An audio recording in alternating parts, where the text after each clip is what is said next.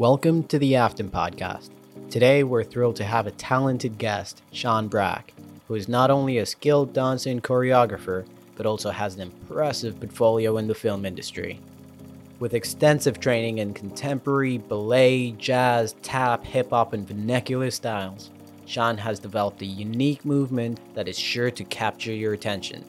And, as a sought after choreographer and movement director, he has made a name for himself in the industry, with his creative works being selected for renowned film festivals.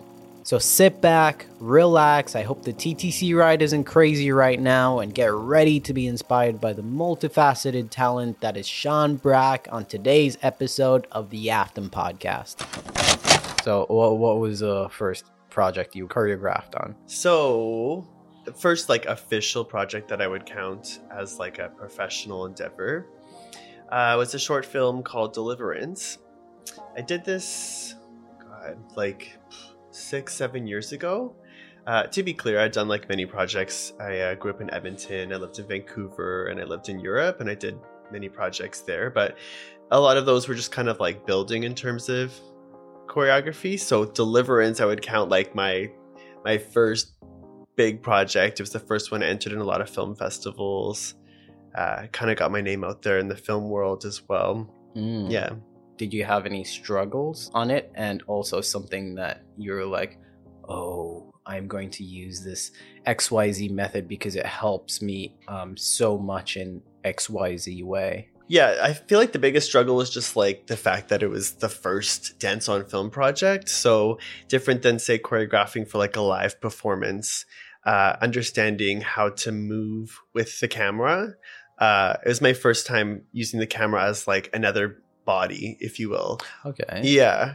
Instead of thinking of like the choreography just front facing or performing to like one direction and or a specific audience with the camera obviously you can kind of play with who the focus is directed to Mm. so that was you know my kind of introduction into figuring that out on the fly um and then I worked with this man named Axel. He- He's amazing, Axel Villeman. He uh, has Red Label Studios, and uh, he also is developing this app called Stage Keep. okay. And Stage Keep essentially is like a, a go-to helpful app for choreographers to work on blocking. It's like Cliff's Notes.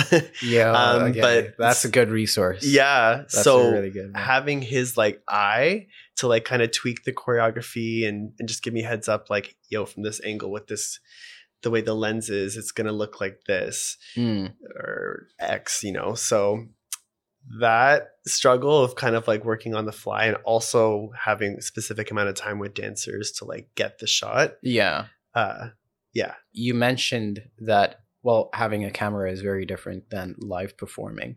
Uh, in what sense? Because in my head, I was like, okay, with performing live on stage, you practice for a certain amount and then you perform it once, right? Um, whereas in like with a camera, you practice it multiple times and you do it multiple times, right? Is it, am I getting the right sense there? Yeah, I would say that as well as the idea of like like you just said like a, a live performance it happens and the audience who's there gets to experience the magic on stage but then that's it whoever was there saw what happened right Mm. whereas on camera it it lives as long as you want it to live online or Yeah. in whatever gallery that you might have been commissioned to present it at yeah. um, so being super clear with the tone and just the way that it's shot. Um, a stage performance, you can direct the audience's focus, right? Mm. Whereas the dancer, for example, would direct the audience's focus. Whereas dance on film, it depends how you want to play it. Maybe the camera directs the audience's focus, and the dancers are just kind of like in in the film as like a, a third person type of thing. Or the dancer can direct the camera's focus. Like there's so many ways to play it up. So finding that clear contrast between stage and camera Yeah. takes time. is there a certain shot like is there a camera angle that you enjoy working with when you're in the camera mode Yeah, I mean, this is like I guess a subjective opinion on my behalf. Yeah. There's well, an- well, the whole thing is subjective, by the sure, way. yeah, right? yeah.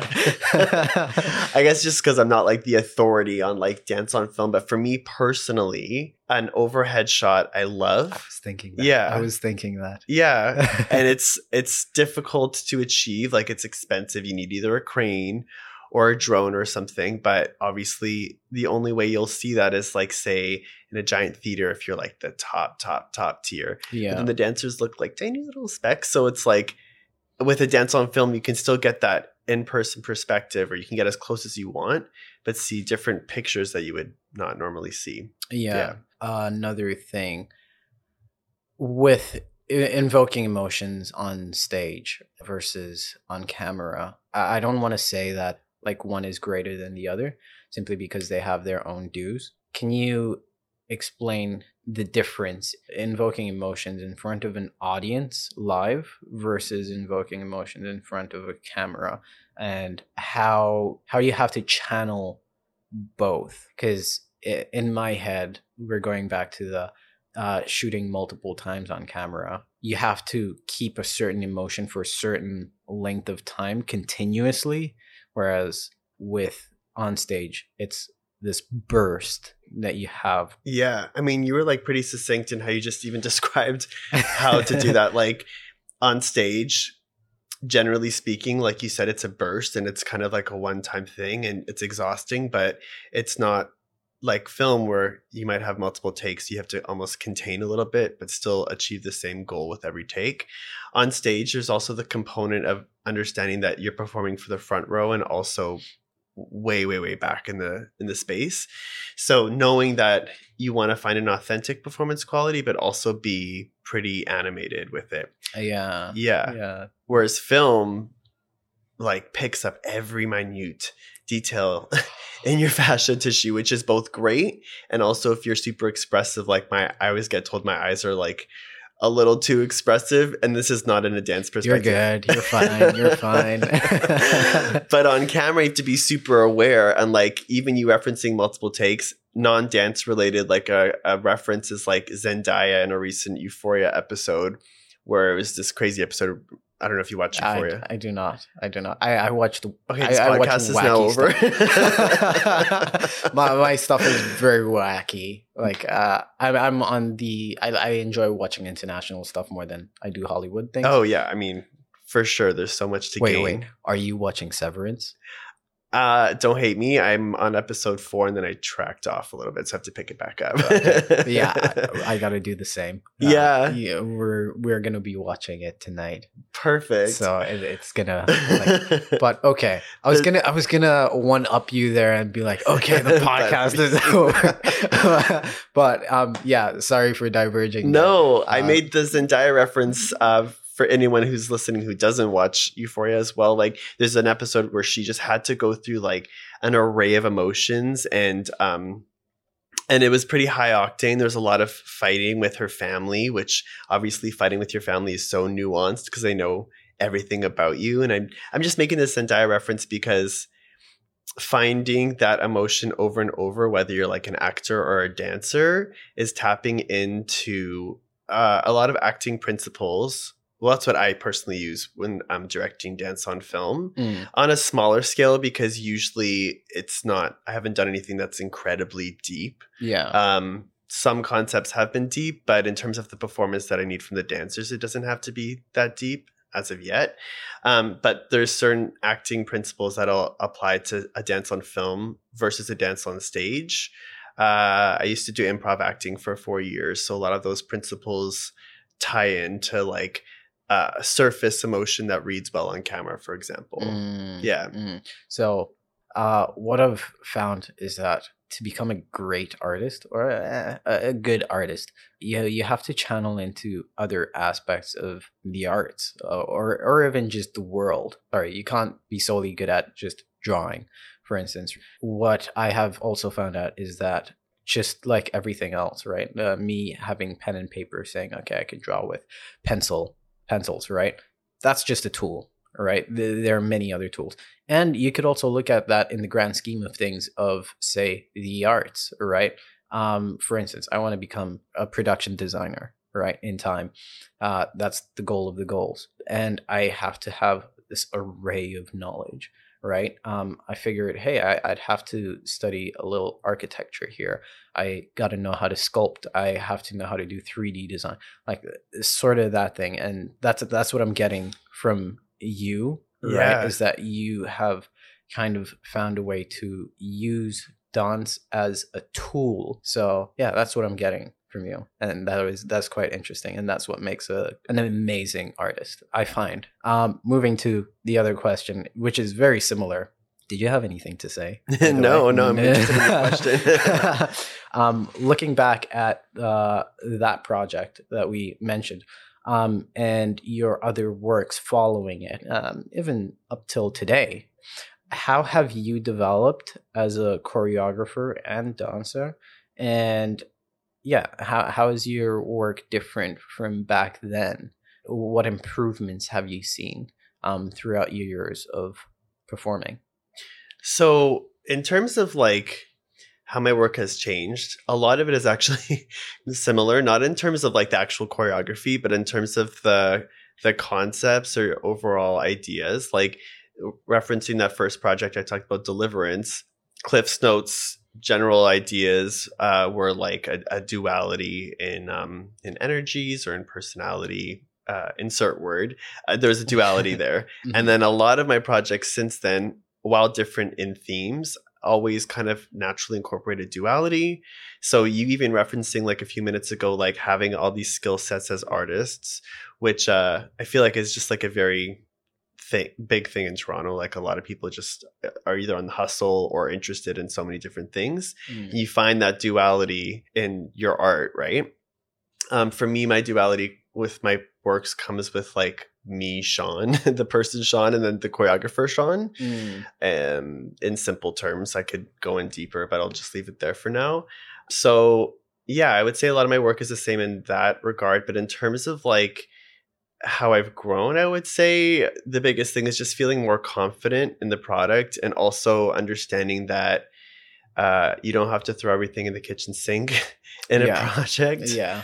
Um, understanding your audience, whether it's super broad or not, or who you'd like to focus on. Like, yeah. you know, I, uh, I there's a strength in creating a product for everybody, and then there's a strength in understanding that you have a certain voice or person you want to create for. And I wouldn't say I'm super specific, but I do have kind of like a style yeah. that not everyone would love and some people might. So I feel you yeah. on that. yeah. Yeah. I was going to say your work is pretty specific as well. So, like, yeah. And you clearly have a very strong voice with your work. So, no, likewise. Honestly, likewise. And um, just hearing that you have a specific theme, I, I feel like that's when as an artist, you really feel like you've made a breakthrough when you subconsciously have a, a, theme going on. You know, your next work somehow relates to your previous work without you even knowing. Uh, you come back, say, uh, a month later, six months later, and you're like, oh crap. Ah. you're like, oh crap. Um, I like th- this work is somewhat similar to this other one. It has um, themes that work co and co. That also leads into when when did you or not when did you because you can't be like hey like I found my calling, but when when did you realize that like you are an artist? You know when when did you feel like hey like I I am actually an artist and I have a voice and I have a theme. When was that? And how was that for you? Yeah. Um, well, there's two ways I can think of this. Like I, I would always I always felt like a creator. I never really felt like um I never really wanted to be, even when I was younger, uh, a a dancer in the sense that I always had ideas and um, creatives that I wanted to create and pursue from a young age. Um, I yeah, I was always kind of like not wanting to be part of the process, but leading the process. Mm. um, but in terms of feeling like set as a creator or or realizing, okay, this is this is my my time was uh, shortly after uh, moving to Toronto and uh, right before creating that Deliverance film. Mhm. Uh, the Deliverance film was created more so out of just like a need to create something versus um, thinking I needed to create something for like I don't know publicity or to get my name out or something.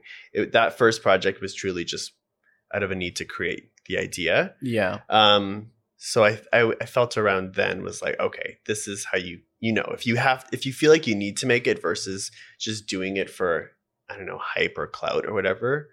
Um, for me, that's when you kind of understand okay this is where I'm supposed to be. Yeah. So it's more it's more doing it to benefit the inner you type of thing. Yeah. Uh, yeah. I mean, like, I'm not gonna lie. There's we're artists and we still have to profit off of our art. So there's Yes. definitely the idea of like the end goal is both to create something, but also you know to fund my career. Mhm. However, I feel pretty confident in saying like a lot of the work I've created has has been out of a necessity, Yeah. and it's coincided with the fact that yes, it helps my career as well.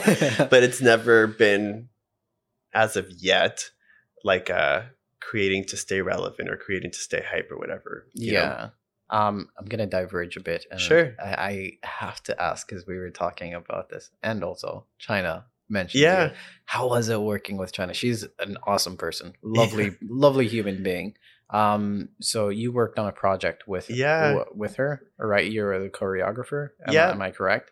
More so for that particular project like movement coach Mhm. the directors uh mark klassen and hope little had like a very clear cut concept they're just they were awesome to work with as well um china is just so clear on her voice with her music yeah. And uh, tone and just like yeah the idea for that particular project was very clear so i feel like i kind of walked in with them already setting the idea and I- was just kind of helping them almost Yeah. yeah, Yeah. like they were very in control so that project was very easy in the sense that it wasn't like an easy choreographic process but every every moving part was easy and everyone worked really well in tandem Yeah. yeah She she talked about um how she enjoys being around people that that are easy to flow with. Yeah. Um, and yeah, I was I saw a picture of you on her post and I was like, is that Shawn? That, that looks like the world is small it's very small no, the Yeah. world is the, the world is tiny, right? It's pretty tiny. Um hearing that there are some people from South Africa makes it even smaller. for me. yeah Right. like that's where you're from originally um, I'm a I'm a complicated one. all right. Um, so I was born in Zambia. I grew up. Uh, I'm mixed, all right, but born in Zambia. Grew up in South Africa. I call myself South African because I was there from like four four years old. All right. I, I grew up there. I do not know what Zambia is like at all. wow Um, and then I moved here to Toronto um, after a bit. And yeah, well, sorry, moved to PEI and then Toronto. Right. wow PEI moving what a contrast oh my god right. Um, but Joe, I, I lived in Johannesburg, Wow. um, to be precise, right? And like a factor that made me come here is the CN Tower because it looks like if you check uh, a tower called the Telkom Tower, it looks very similar to the CN Tower. And the moment I came here, me and my father were visiting, right? And I saw the CN Tower and I was like, I have to come here. This looks like the Telkom Tower. This looks like where I grew up, right? yeah no doubt Um, safer for a fact, right?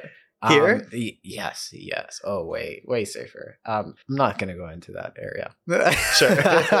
That's another Uh, story. yeah, that's that's another story. I, I don't want to like. I, I loved South Africa, right?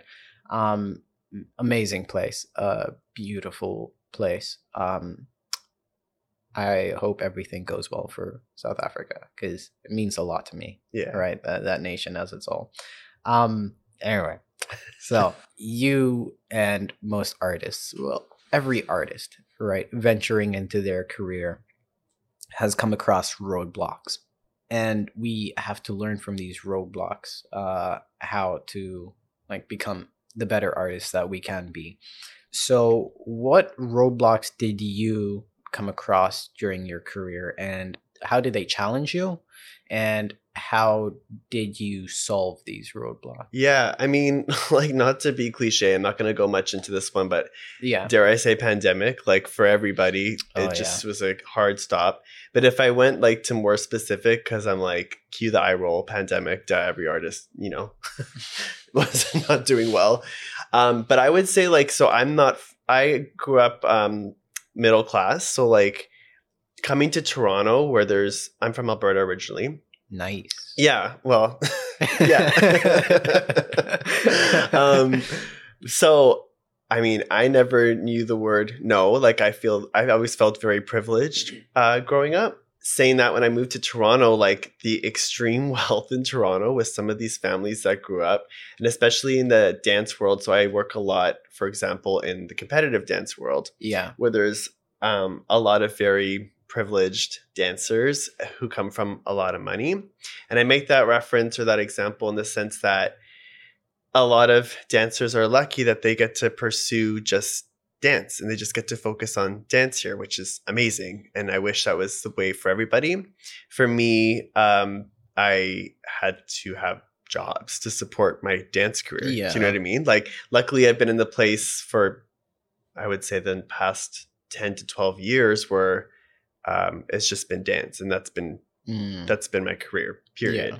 but you know like just the build the focus to get to the place where i am now i did a million other jobs in conjunction with dance to fuel dance so that is more so like a very uh, indirect answer to your question because it's not like a specific roadblock it's tiny little roadblocks along the way Yeah. which um I don't know like if you can relate, but yeah, just trying to fund your career. And so um yeah, it takes more time, you know, Yeah. than if you just went gung ho on your dance Yeah. career. I I find that would you I, I guess it would be an expensive um venture or activity, right? Uh, Dance. yeah. It can be. Yeah. If you go the route like that contemporary would be. well, it depends. Yeah. Like if you go the route that I did, which was a competitive dancer route, hmm yes, it can be expensive.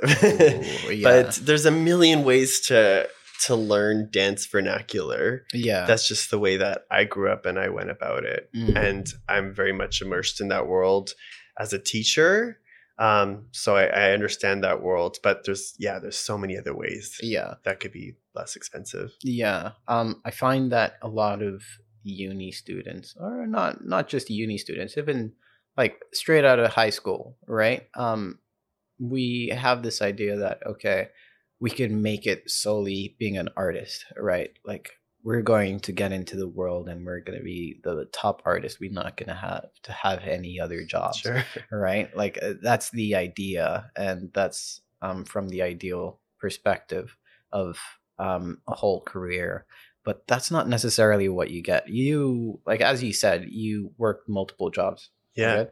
and you kind of have to do that as an artist. That i feel that's an important thing is to be to be able to fund your art and to make to make it worthwhile Yeah. right? Um from my perspective and I, i've talked about this with i've mentioned this with a few guests or already right? Um jack chen china we talked about how you don't have to have the you don't have to have the best equipment to do your job agreed um, you you can have the bare minimum equipment. It's just how you use it, how you utilize um, all the equipment that you need. It's a tool in the end. It's not. It's not um, the biggest, the baddest. Everyone needs it to start it. It's not like, hey, I- I'm gonna give an example of tennis, right?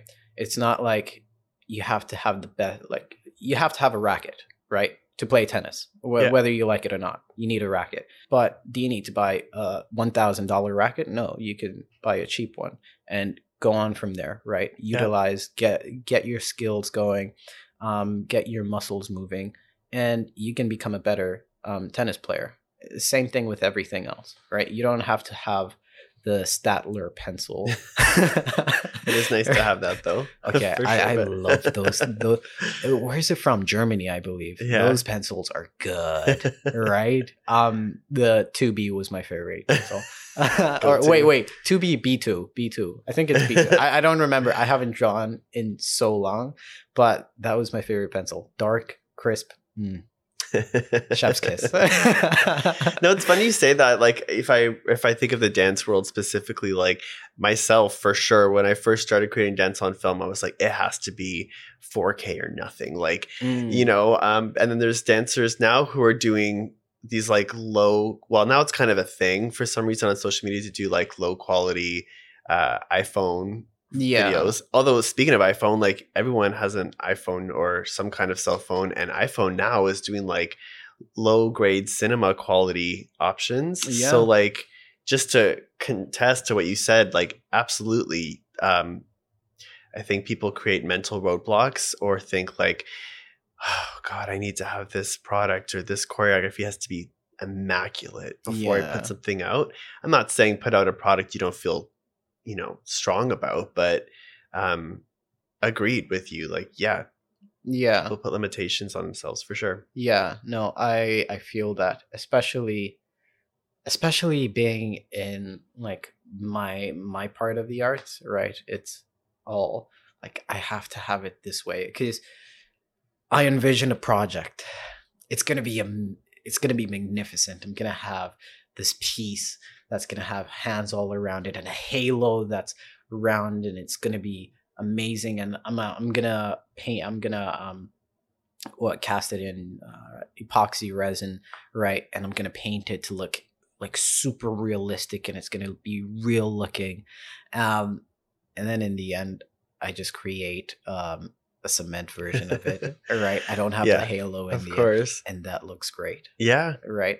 Um, like e- like just being happy with the the progress that you make. You don't have to look at it.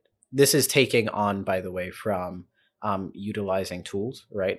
With the tools that you have as well, and looking solely at um, gaining your gaining skill from that. That that's what I'm talking Oh, about. yeah, sure. Right. So looking at that, you're like, oh man, like whatever you make, be happy with it. Right. It's progress because you did learn something new. I, I learned how to like the what I described to you. Um, you're like, oh whoa, whoa, whoa, and then I was like, cement. Man, I learned how to use cement. the The best part is that people think it looks like um, what's it called? Uh, pottery clay, right? Uh, I Wow. forget. Pora, not porcelain. Um, I forget. But people. I can't help you out. This is so my medium, so but people think it looks like pottery clay, right? Um, and I'm like, well, no, it's not. But I know I I I, g- I gained a new skill, right? So just look at it that way and just go on from there. Anyway, um, I can diverge quite a lot. so return home, right? Yeah. we, we got to talk about return. Sure. Home. Um, so with director Mark Klassen, is that how you pronounce it? Yeah. Um, it's inspiring, and I, I just want to know what the the process, your process was like, the entirety of it. So, yeah, like from start to finish. Mark, uh, God, this must have been fall of 2020. He reached out um, and said he had a few ideas um, that he wanted to shoot. He's a cinematographer, director in Toronto. Slash, he travels a lot now for work. He's quite in demand, um, and yeah, he had this very clear concept. He was the same director as China's video. He's just always very he's got a very clear concept always um, and how he wants to articulate it. So in this particular case, it wasn't really my idea, but we definitely collaborated. Um, it was kind of the idea of um, isolation. Let's just say the word Mm. isolation, and we, there's a bunch of different themes, but that was the biggest word that we drew inspo from. So um, it was pretty quick, actually. We just uh, met a few times for coffee, just kind of uh, figured out the plan because we knew it was going to be a one day shoot. Um, Mm. and it was going to be a long outdoor shoot in this remote island that he found in Oh. Ontario. And um, I was gonna say PEI. It looked like everyone was like, "Oh, you flew out to the East Coast for this video." Like, no, it was um as an hour. Actually, I'm not telling you the location because I don't want people. Mm-hmm. I don't want people knowing. Yeah. But it was it was it Don't was plug close. Tio. Don't plug Yeah, Tio. exactly. Truly. Oh, crap. I, I wasn't supposed to say that. But anyway, like everybody says that here. Please, let's go on. exactly. So yeah, we just met a few times. Uh, the last few times we met in um, a park, and Hope Little, who was Mhm. the co-director slash wore a lot of hats that day, came and just kind of played with like movement quality. But a lot of it on the day was just them directing um, and me improving. Essentially, there wasn't any set choreography because the setting there's so much to play with on the setting, right? there was like an abandoned lighthouse um a beach there's it's actually like a bird sanctuary for a specific type of bird where they Oh. yeah where they nest so it's only open to the public four months out of the year or something like that four to six That's months That's quite interesting. yeah and then otherwise it's very dangerous because the birds are very protective and they attack Oh, So- they're aggressive? yeah so when we Oh. went the birds had already flown south Yeah. so there's just these like incredible old nests. We weren't ruining their nest or anything. They were already kind of decaying. Um yeah, and then they that was my job. I just worked with them one day. Um we got on this little dinghy boat for an hour and a half in the middle of like Ontario, found this island, and then they took it around with it, edited it, got it colored, uh, worked with this amazing musician. Hmm. Um, so my involvement was quite minimal and really enjoyable. They kind of took and ran with it. yeah. Yeah. Have you had any other gigs that are similar to that? Um, You did mention like with China. W- Yeah. Was was that the same type of exactly. And I think it's it's funny. It's like in my head, I was like, no, I haven't had any other gigs. But some of the gigs that are have been like that have been with Mark. Um, uh, it's it's interesting. I was uh, longing for years for like a fellow collaborator Mm. Um, I've worked with a lot of fantastic talent, but a lot of my projects, uh, I feel like, are either one offs in terms of like the working relationship for no other reason than that's just how it worked out, or um, yeah, or just everyone's busy, like everyone's doing their own thing. yeah. So, um, or a lot of my projects are very specific in terms of what I want. Um, so it was cool working with Mark on those two projects specifically because they were his ideas that I kind of walked into. with that, I'm gonna I'm gonna go back to the previous conversation we had Sure. about um like our uh, our emotional approach Yeah. uh, and um and the way we like with the burst of energy versus um like Sustained, Sustained performance energy. quality for Yeah. sure. so firstly i believe that we could relate that w- with our works we tend to have this raw um type of emotion right connected to it so like if it's not too personal No, right, go ahead. what past experiences do you use to draw emotions into your work Well, like if I'm getting very specific with the idea of duality, so identify as a gay man. So a lot of my work pl- plays with um perhaps like not necessarily a mental struggle, but there's um I find at times in the dance world, which is very accepting, um that you still have to present as, as a dancer a certain way in order to book a job. Mm. Luckily, in the past few years, uh, queer identifying individuals, it's kind of like in vogue, if you will. Dare I say that? Um, but a lot of, if you're, say, in the musical theater industry, which I'm not, Mhm. but I just know what it's like in the musical theater industry, Yeah. and a lot of other commercial industries, uh, queer identities are more so a novelty. okay So understanding that you have to figure out in a space how to interject that personality Oh, or not yeah in order to be successful or accepted or taken seriously. Um yeah, I mean, has it been like a crazy hindrance to my career? Absolutely not. I'm Yeah. not saying it has been, but there is that knowledge that it could be. yeah Um, and I've seen it be a hindrance for a lot of other fellow creatives who are very, very openly queer. um, and have to m- bounce around a lot, move cities often because either they're tokenized or, yeah, not taken seriously compared to Yeah. people who are straight identifying.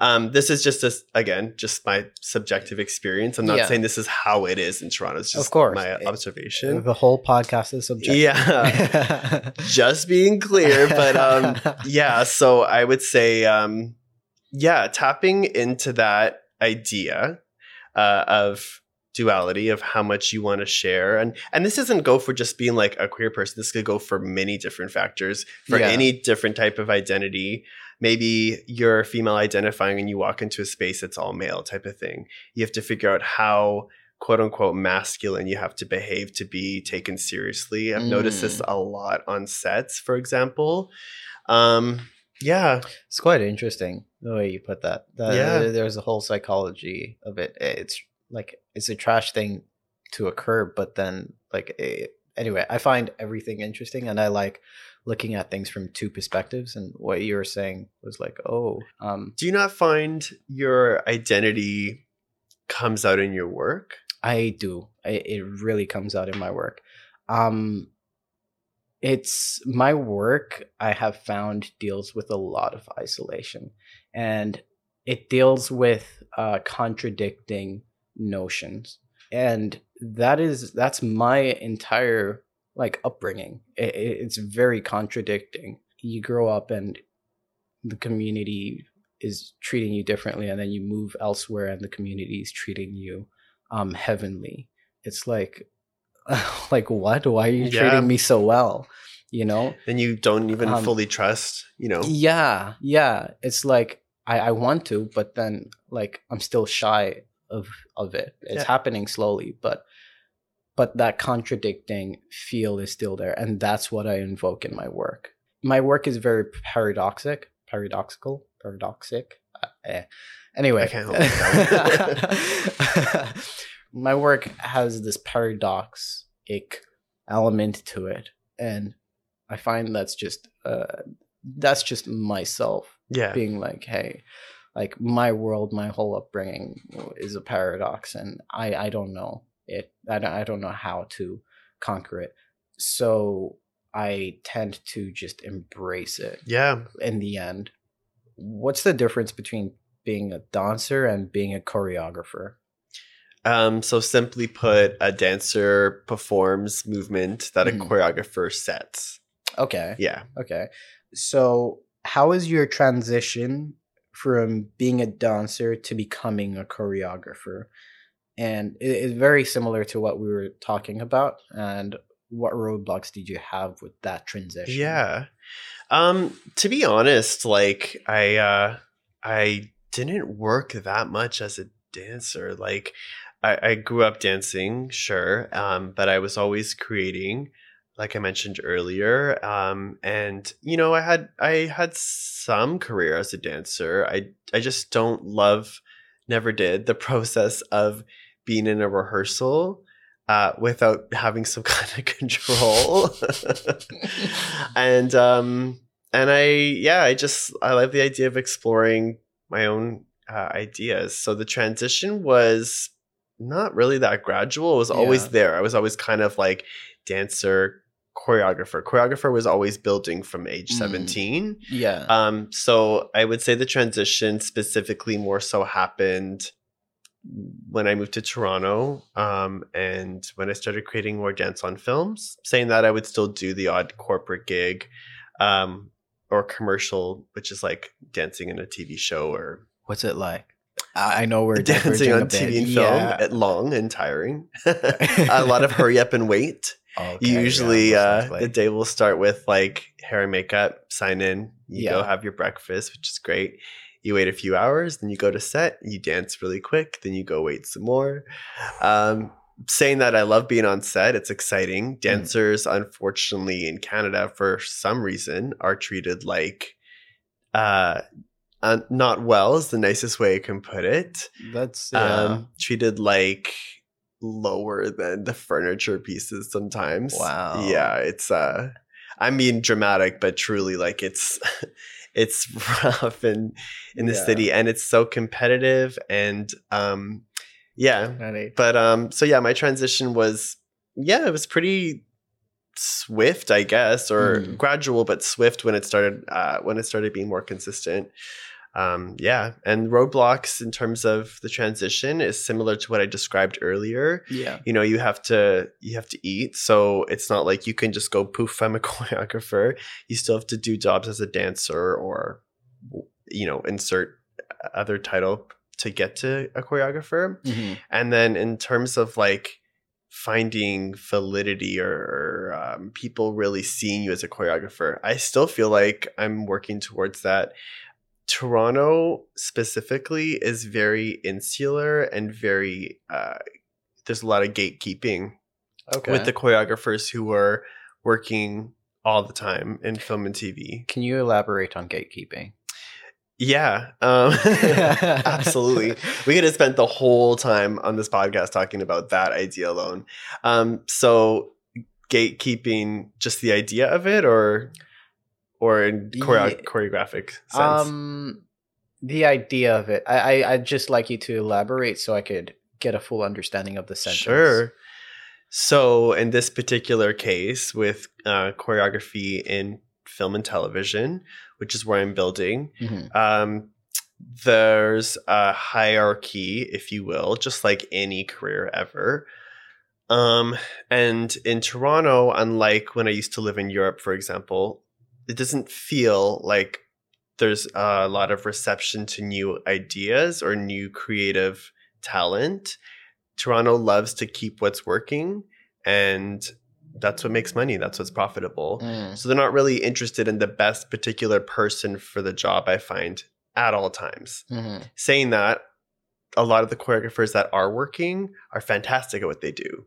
So it's not even that there's bad choreographers. Yeah, there's fantastic choreographers. It just happens that the wealth isn't being shared. And when I say wealth, I mean the wealth in um, creatives, not Yeah. necessarily money. Yeah. Um, so that's a roadblock for myself and many other budding choreographers. There's a lot of incredibly talented people that I'm I would love to see get the job. I'm not saying just I hope I get the job. And uh, I'm sure maybe you could agree there's a lot of artists in your world that you're like they should have got that gallery, I don't know, Yeah. exhibition or yeah. instead of the same, you know, person who's had many opportunities. Yeah. Yeah, I find with um with galleries, it's a lot of older people, mid-aged people, right? Correct. So like it, it's really hard to get into the gig or like in order to introduce yourself to a gallery that's a whole process of its own um and yeah i'm just not down for that process but then yeah. like that is completely it's filled with competition Mhm. way like a lot of competition however like getting back to film though is that like i look into film and there's like like w- when i started looking um into hey like artists needed right you rarely find those right like rarely find them but then when you do find them they're a lot Yeah. and it's like it's a whole world that artists don't realize that they could make a living from Yeah. um in there by artists i mean like people that sculpt draw uh, anything with Mhm. The that type of supply of things um yeah like there is a lot of money to be made from that Yeah. right and, and not a lot of people understand it but then from the gallery perspective that's just competition that that like 1% of people can Yeah. get into right And it's like you said, there's um like the gallery world from my limited experience, and even like likening it to uh the TV and film world. It's there's like um I don't want to say ageism because that has a, a negative connotation, but Mhm. almost um whereas in I keep referencing Europe because I feel like Europe just loves like ideas. They don't care about the age, you know what I Mm. mean? They're just like who's got the great idea that we can explore. And same with the states, but yeah, here I just feel like there's a certain age and there's uh, that gatekeeper word that I bring up, which comes with yeah the the people who are all around the same age who keep it in the, the family, quote unquote, you know? mm, mm, i feel you So- that thank you for that you teach. Yeah. Right.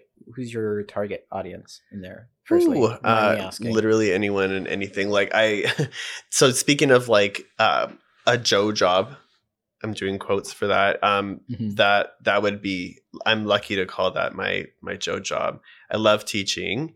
Um, I started teaching from uh, to make money. It was a way to make money. Um, and now it's it's my primary source of income outside of choreography Congrats. thanks and it's uh and i love it which is great um and i do teach all ages less so now um but again i i am immersed in the competitive dance world which is um it, it's just extreme Mhm. training um and that's all ages um and then i used to teach consistently weekly drop-in classes in toronto for Wow. beginner adults, professionals, and I've had people up to like I think the oldest person who took my class once was 72. Um, so- And the youngest I've taught has been babies. Like I've taught Really? Montessori school when I first moved here for a job, teaching kids how to be tigers and snakes and whatever, you know, like creative movement. yeah. So now I find myself primarily just teaching professional adults, professional dancers, and uh, you know, the odd wedding dance or I love Mhm. doing things like that as well. So, So that's interesting. yeah, as an example of the Yeah. odd job. So, what qualities does a good teacher have? From this is My subjective. I was gonna say, because, woo, I'm not trying to get This is People sub- popping off at this, me. this is subjective. yeah. Um, what qualities does a good teacher have, and how does the quote unquote good teacher, how do they adapt their approach to better fit their students in regards to and not limited to age, skill level, uh, skill level, ability, etc., etc. I mean, like that question is almost like an answer in itself. Like I, I feel like to be a good teacher is understanding the level of each student and mm-hmm. going into a room and very quickly analyzing as you're teaching already the skill set and say you walked into an advanced dancer room.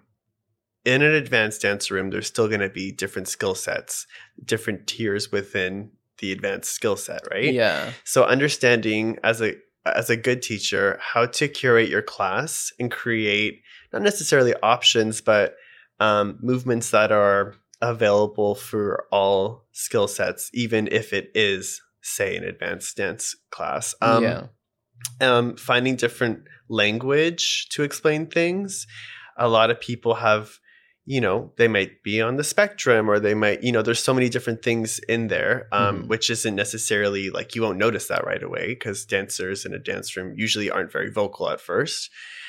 Um, and sometimes not at all in a class. So understanding how to use different language, how to be super expressive physical, uh, with your physicality rather. Yeah. Um, and uh, and also above all, I find is uh, uh, not having any ego as a teacher. Like Yeah. the class, I find a lot of newer teachers. This could be any age, not necessarily younger teachers. Newer teachers want to show off their movement or show off their personality, and forget that their goal as a teacher is to enhance the dancer's skill set and make them a better person or dancer because some people aren't necessarily taking class to become a professional yeah. they're taking it for an activity you know um, a social experience so um, how can they take the tools that you give them as a teacher to like their job as like a, a financial advisor Yeah. you know or Yeah. or whatever so yeah removing any ego as a teacher is important and i find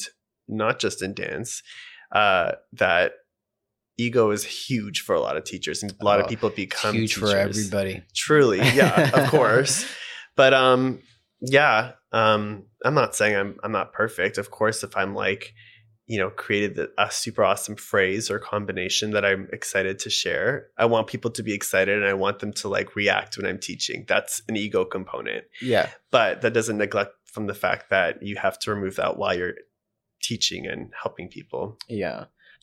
Can you give me an example? Or we're not name dropping anything, anyone, right? I'm going to give an example first.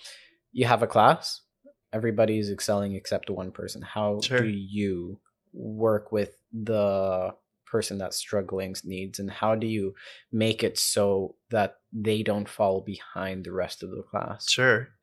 Um, there's a million different ways you can answer that. I guess it just depends. it's a on- very broad question Yeah. i'd have to give like a, spe- a very specific example but Yeah. I- i'll keep it broad because i do not know so it depends. Like speaking of understanding people's uh, learning uh, approaches, some dancers you'll find just want to hide in those moments.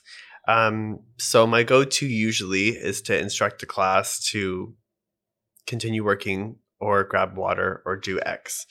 Uh, and then I'll I'll physically go over to the dancer Mm. and, and just ask if there's anything I can do, or just go straight into explaining and just moving with them um, as like a fellow team member almost. Mhm. Um, but yeah, that's that's usually my go-to. There's a, there's a few other approaches, but um, yeah, it's really just analyzing. Like I don't want to say you have to do like a psychological analysis of a person, but kinda yeah because you're not just most people going into a dance class aren't going in just ready to learn. They're taking all their baggage from um, their coffee date they had an hour earlier or something. So it's never just like, okay, let me teach the move and and approach it like here's the steps, you know? just taking into consideration that other people had a, had a day of their Yeah. own and probably went through some. Yeah. All right. Or Yeah. had an amazing day and uh but that's that's goes back to the idea of like having no ego because you can go into a room as a teacher super prepared and like hyped and excited to teach. Mhm. And I've taught many classes, especially beginner adult classes, where they just came from a work day. And the work day might have been awful, or they might just be looking for like, you know, a lift. yeah. So they're coming with an energy that's like whew, really heavy. yeah. And you're you being me are like a clown at the front of the room, just kind of almost performing and hyping them up, Mhm. and then bringing that energy up so that we can all be on the same page. So Yeah. yeah so if a dancer going back to your question is struggling it's like analyzing first of all well this has nothing really to do with maybe even my choreography or the teaching it might be their day that's in the back of their mind so yeah it depends how to approach that Yeah. What are the preparations you think are very important that a teacher should take in preparation of a class and and the outro of a class that makes it worthwhile for their students? Mm. Just ensuring that everyone feels like they were acknowledged is huge for me. Um, Yeah. I find that especially like in the commercial, I say commercial because there's like company world with contemporary, which is a completely different process than the commercial world that I'm in. Mhm. Commercial is more like you come in with like a five, six, seven, eight, and No, one. that's what. I'm thinking. Yeah. so the company world is phrase and task work based and oriented and the process is completely different but I'm, i'll just leave that because that's not really my yeah. uh, realm so for my commercial contemporary classes at the end there's a pressure because of social media and just making sure your work is still relevant to get a video or some kind of product that you can then promote for the future for your future classes or to continue to promote your work that i find can really mess up the energy in the space Mm. um, and it makes dancers feel like they weren't acknowledged in the room so i find it's really important because i'm really appreciative of whenever people take my class for two reasons the energy exchange and Mhm. second of all they're paying my bill essentially like they're Yeah. they're taking their time out of their day to spend their money to learn from me Yeah. um, I'm not naive to the fact that that is expensive as a dancer, having been in that life myself. So making sure that everyone got the same out of the class and also that I got to see them and that they were present in the room and acknowledged is super important for me. Mm. So there's a few ways I'll do that, but but that's kind of my answer to your question is just making sure and I hope most teachers do that as well because I do find again going back to that whole ego thing. I know I sound cynical, but if It's you're important. yeah, if No, you're a important. teacher and the end goal is for you to get an amazing video of you doing your choreography, w- what was the focus of the class? You know, Yeah. Yeah. having other people learn and take your class so it looks cool on video that there's people packed in the room isn't the one. You know, like Yeah. it, and it shouldn't be. So for me, it's just making sure everyone feels valid in the space. Yeah. Mm. Um, and what about the preparations in the beginning?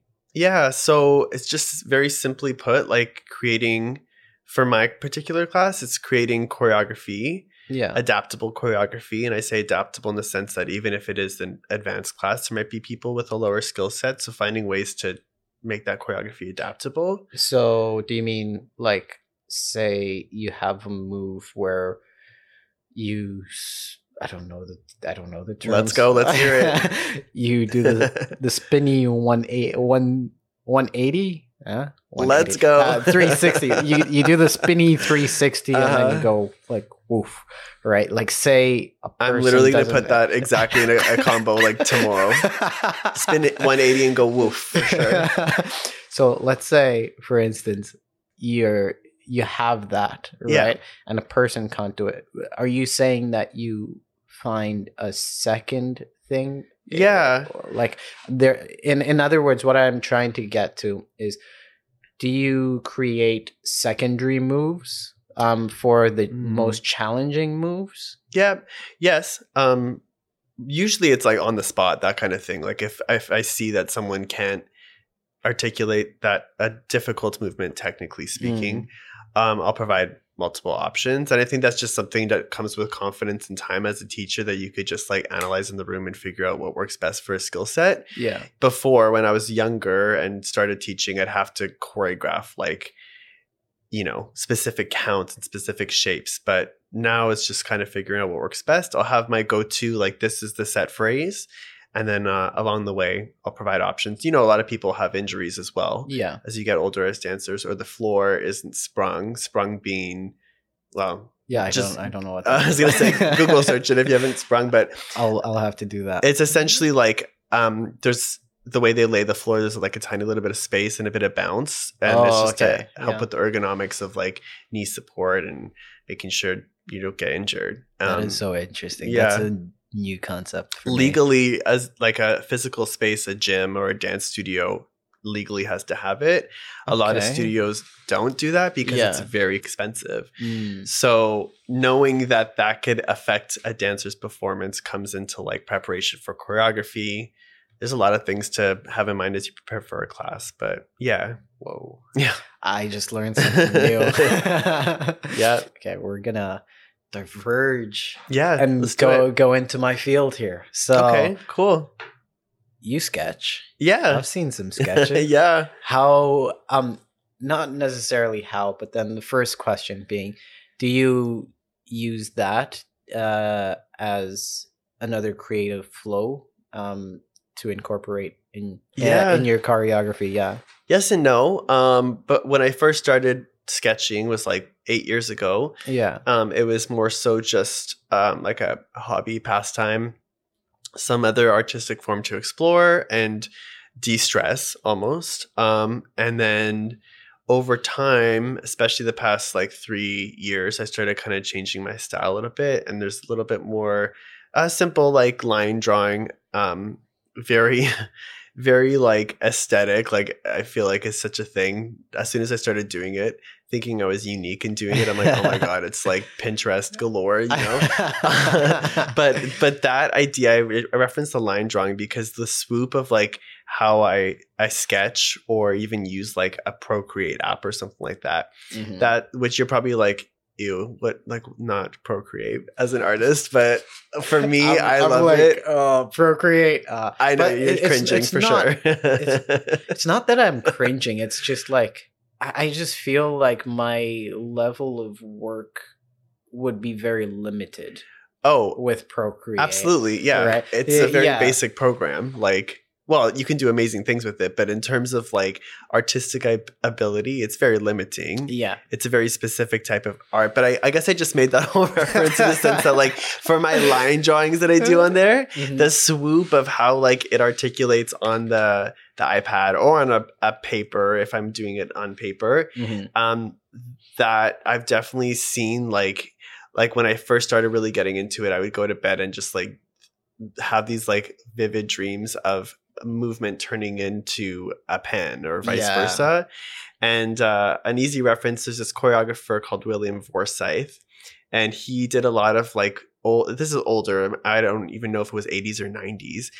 Geometric shapes in relation to the movement. He would have his dancers do improv tasks, and then as they were doing it, they would draw like these geometric lines to show how to Oh. use physics essentially. So like that idea, I remember as a teenager, like being really drawn to, pun fully intended. And then, and then now when, as a sketch artist, um, those lines, like I feel like creating in space when I create choreography uh, on a larger scale, obviously, than just a pen. Like it's Mhm. it's all the same thing to me.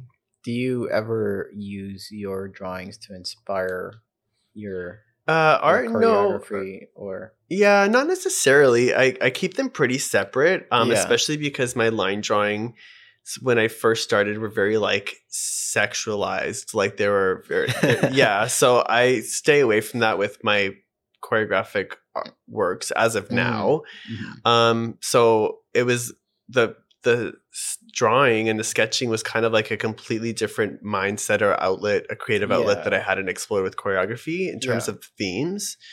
Um, but yeah, maybe someday. I have done a few uh just like silly rotoscoping videos or my art where my dancing story turns into some sketches type of thing and Oh, moving yeah. sketches.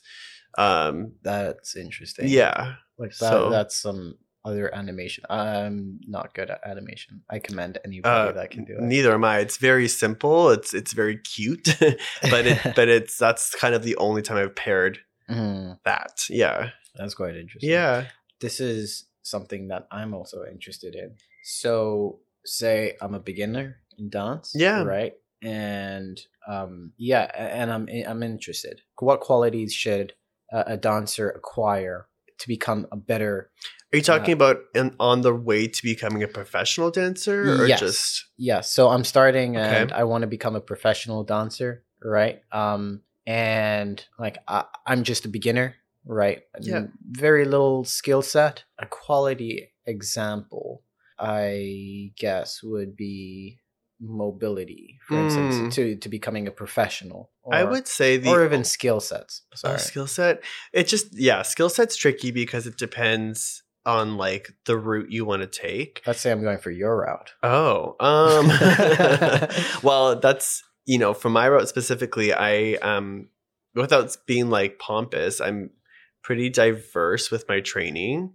I am like Eurocentric, technically based in terms of technical training, Mhm. um, and I say that because hip hop genres are also a technique, and people forget to call them as such.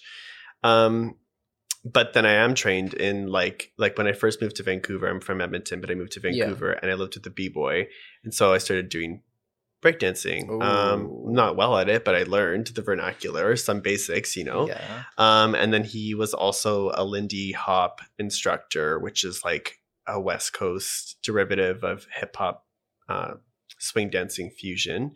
Um, so like those kind of genres, you know, and add a few more to the mix. There's a lot. then that's so for me, you know, I I would say if you wanted to go my route, just finding diversity in your training are great qualities. Taste testing, uh, different styles, and not getting pigeonholed. But above all, like if you went my route or any route, it's just like having a strong work ethic and understanding that it does it takes time. You know, Yes. the ten thousand hours thing exists for a reason, and Yeah. I've had many people adults specifically over the years teaching i'm rolling my eyes um, and i don't mean to but just having taken maybe like three beginner classes and then going like how much harder is your advanced class i think i'm going to try it next week Oh boy. and my analogy is always like well how do you think you would do if you went to a first year law class and you said what if i just jumped into the fourth year law class Mm, there's mm. this knowledge of like especially now that people are seeing that like tiktok is around they think well boom they're making money off of doing like a tiktok dance. How hard could it be? Yeah. you know and not fully understanding uh yeah the work ethic. So finding strong work ethic and patience and knowing that it's a process i think is like the biggest quality no matter where you take your your dance. Um but yeah it bears repeating patience with yourself because you might do amazing in class and you might mess up two eight counts or two moves. And I find people love to beat themselves up over that, but forget to acknowledge the progress along the way and honing in on the progress. So, yeah, patience and strong work ethic for sure. Yeah. Um, the outcome may be very different, vastly different, but then the progress that you have made leads you on towards the end goal. Yeah. If there is any end goal, right? For the most part, the end goal is just another goal. Truly, Right? because as we know, like you could have a very specific goal in mind, but there there will always be something that kind of diverts you along the way, and just understanding to free flow with that. Yeah, I mean, just as humans, we're thirsty for more. Yeah. right. It's it's in our very nature. We're never satisfied with what we have, right? Um, Truly, whether be, whether good or bad, like Yeah. like you you can interpret it in any way, but then that's just our nature. Um, and like you could use that to thrive, man. yeah, In in your field. Yeah. yeah. Uh, what about as a choreographer? What qualities should Hmm. they have? Wh- What qualities should they keep in mind or work towards um, to become the better choreographer that they can be? And this is someone that ideally wants to be like you. Yeah, I would say under well, patience again applies to both a dancer and a choreographer because oftentimes a choreographer is there to help facilitate. Facilitate could be in the accounting department or it could be in the creation. Like it could be a, a bunch of different things. Mm-hmm. And on that note is understanding that as a choreographer, the creation of the steps or the movements is almost at times it can be like the last thing in a process. So understanding that you have to work collaboratively with people and and take in what their desires are yeah. is huge. And then adaptability is also huge as a choreographer. Going into a process and having a very set idea with a piece, it, it's not going to help you because it's going to have to change. Unless, of course, you're you're working in say a musical theater field where it's like the character has to be on this spot at this time because that's what they're singing, you know. But in my world, there's so much freedom. So um, with freedom comes yeah adaptability and understanding that you will have to do a lot of changes on the fly Yeah. That's another quality that I believe everybody should have. yeah right is problem solving i find if you can't problem solve then that kind of that kind of states that you are not very like your array of skills aren't sharpened Mhm. you know it, i find that problem solving is very important because it just gathers all these other skills that Yeah. you have acquired yeah you know and in terms of like as a choreographer if you were to work on a set the setting the staging um, might change or the lighting might change how the choreography is supposed to be the director might come in last minute and say oh it's not working try this instead so uh, problem solving like you just said is like huge yeah probably like the biggest thing to keep in mind. I love Yeah. that you put it in those words. That's amazing. Thank you. Yeah. um, resources in the city. Yeah. These are important for everybody. Um, and this is something that I find uh, if there is one question that I would ask every single guest that comes here, it's what resources can artists, dancers, creators, what resources can we utilize in the city that are readily available for us and that are that don't break the bank in other words yeah, no doubt. and this could be say xyz studio space this could be um grants like it's a very broad question but um for the most part what resources do you believe um choreographers and dancers and teachers should utilize to become the better self they can be Mm, Yep. So cost effective, you know, taking a class in a studio can be expensive. Um, there's a lot of online resources now, like a lot of studios, especially since the pandemic, have created apps and or online platforms where you can do like a 30 day free trial. so you can just like get a quick taste and then you can kind of pay accordingly after that. I tend to. Yeah. I'm not, I'm not supposed to say this because this hurts me in the end. I, I have multiple emails for that stuff, so I just keep renewing that 30 day. Yeah. but anyway. But that, I don't. I'm. I'm not even hating on that because I've tried that to just to one do like a, a product test and see like what what's working, what's not, Mhm. and then also seeing some of these teachers that I, I don't have access to in the states, for example, see what their class is really like, um, without fully committing because you might not like it. Mm. Um, and then so it's a win-win in the sense that you're you're trying it, it's cheap. If you love it, you can put more money into it. If you have the money, if not, no stress. yeah. Um, there's a lot of uh, like a lot of dancers will meet. In fact, um, there's the underpass in Toronto that that was like a meetup spot in pandemic, and same with um, the Bentway. Like there was a lot of dancers who would meet up and kind of just session Yeah. session, not necessarily even just hip hop dancers, because sessioning has like a hip hop connotation. A lot of um, contemporary dancers would would move there as well. A lot of waackers, which again is kind of like under the hip hop umbrella, Mhm. uh, sort of. Um, yeah, so that's kind of more so knowing people, but because of social media, it's really easy to get to know people and as scary as Toronto can be uh, in terms of like feeling uh, intense with like the energies in the dance world, people are pretty welcoming. Um, and if you're willing to learn and you go there with the right mentality, like people are willing to help you uh, Yeah. get your feet wet.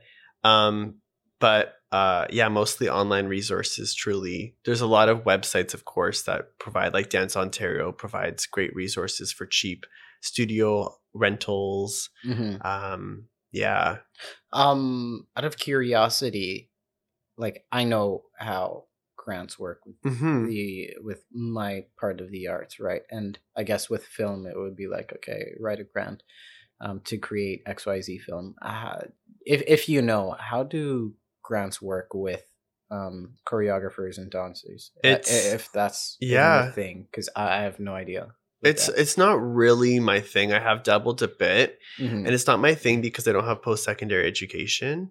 Um, and the government loves to ask that question oh, as a okay. prerequisite.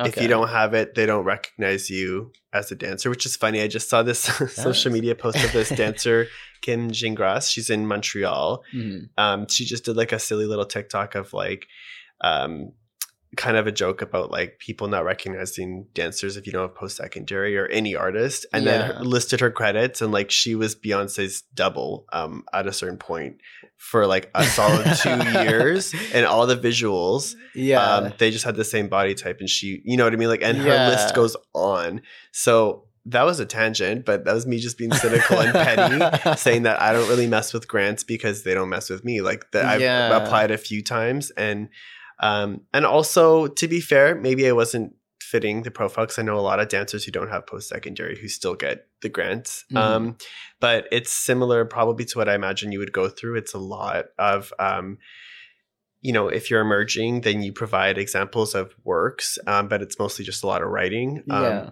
Oh. explaining your idea. yeah, I had to Yeah. write one up.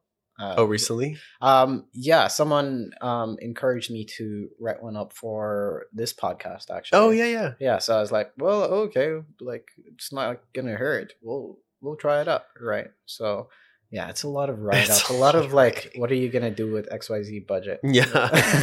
and that's even you Right. just saying that, that little nugget for people who are looking to write grants is knowing your budget and just having some idea. Asking a million questions to people who have written grants before and Mm-hmm. try to understand where the government will allocate budget funding to and just knowing the dollar amount that you're kind of going to spend. Grants grants are weird, man. Yeah. Like, um, so we're on to the last question, actually. Yeah, let's do Right. it. um so you kind of described this but then i'm more looking for an in-depth now i have this habit of like um kind of beefing up what i'm gonna ask Yeah. right? Um i just realized that i was like okay. And he's like okay what is this question? What is this question? Um anyway so how would you describe toronto's dance community? And who are some choreographers and dancers and instructors you look up to in the city?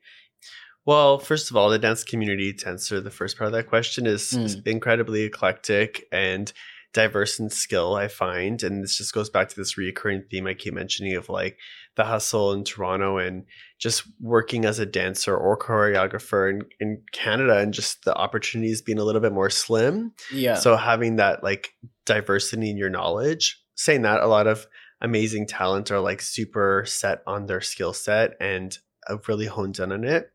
Um, to answer your question about like a choreographer or choreographers, one name comes to mind like immediately is AC Mensa.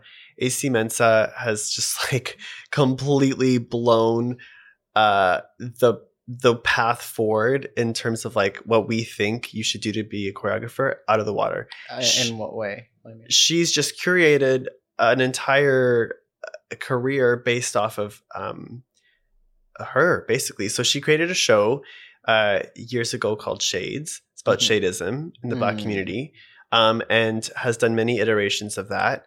Um she's a TEDx speaker. That's cool. Like she's incredible. Um, she has worked with CBC to create um, works. She is integrated in Stratford Festival, which is predominantly like musical theater. Mm. So taking her her work and just kind of like it's just the, fascinating how she's kind of fused her work into different avenues of the dance world um, that isn't necessarily like specific to what she does yeah. um, and she's done it in the most authentic way. It's always been her voice. There's never been, I've never felt like there's been like any outside influence. Like it's just Mm. very clearly her carving her path and creating new opportunities and people really gravitating to her energy. And I wanted to bring her up because, um, speaking of gatekeeping, she's just bypassed all of that Yeah. um, and is one of the leading voices, I would say. And uh, she's young, like Mhm. she's she's uh, yeah, she's incredible.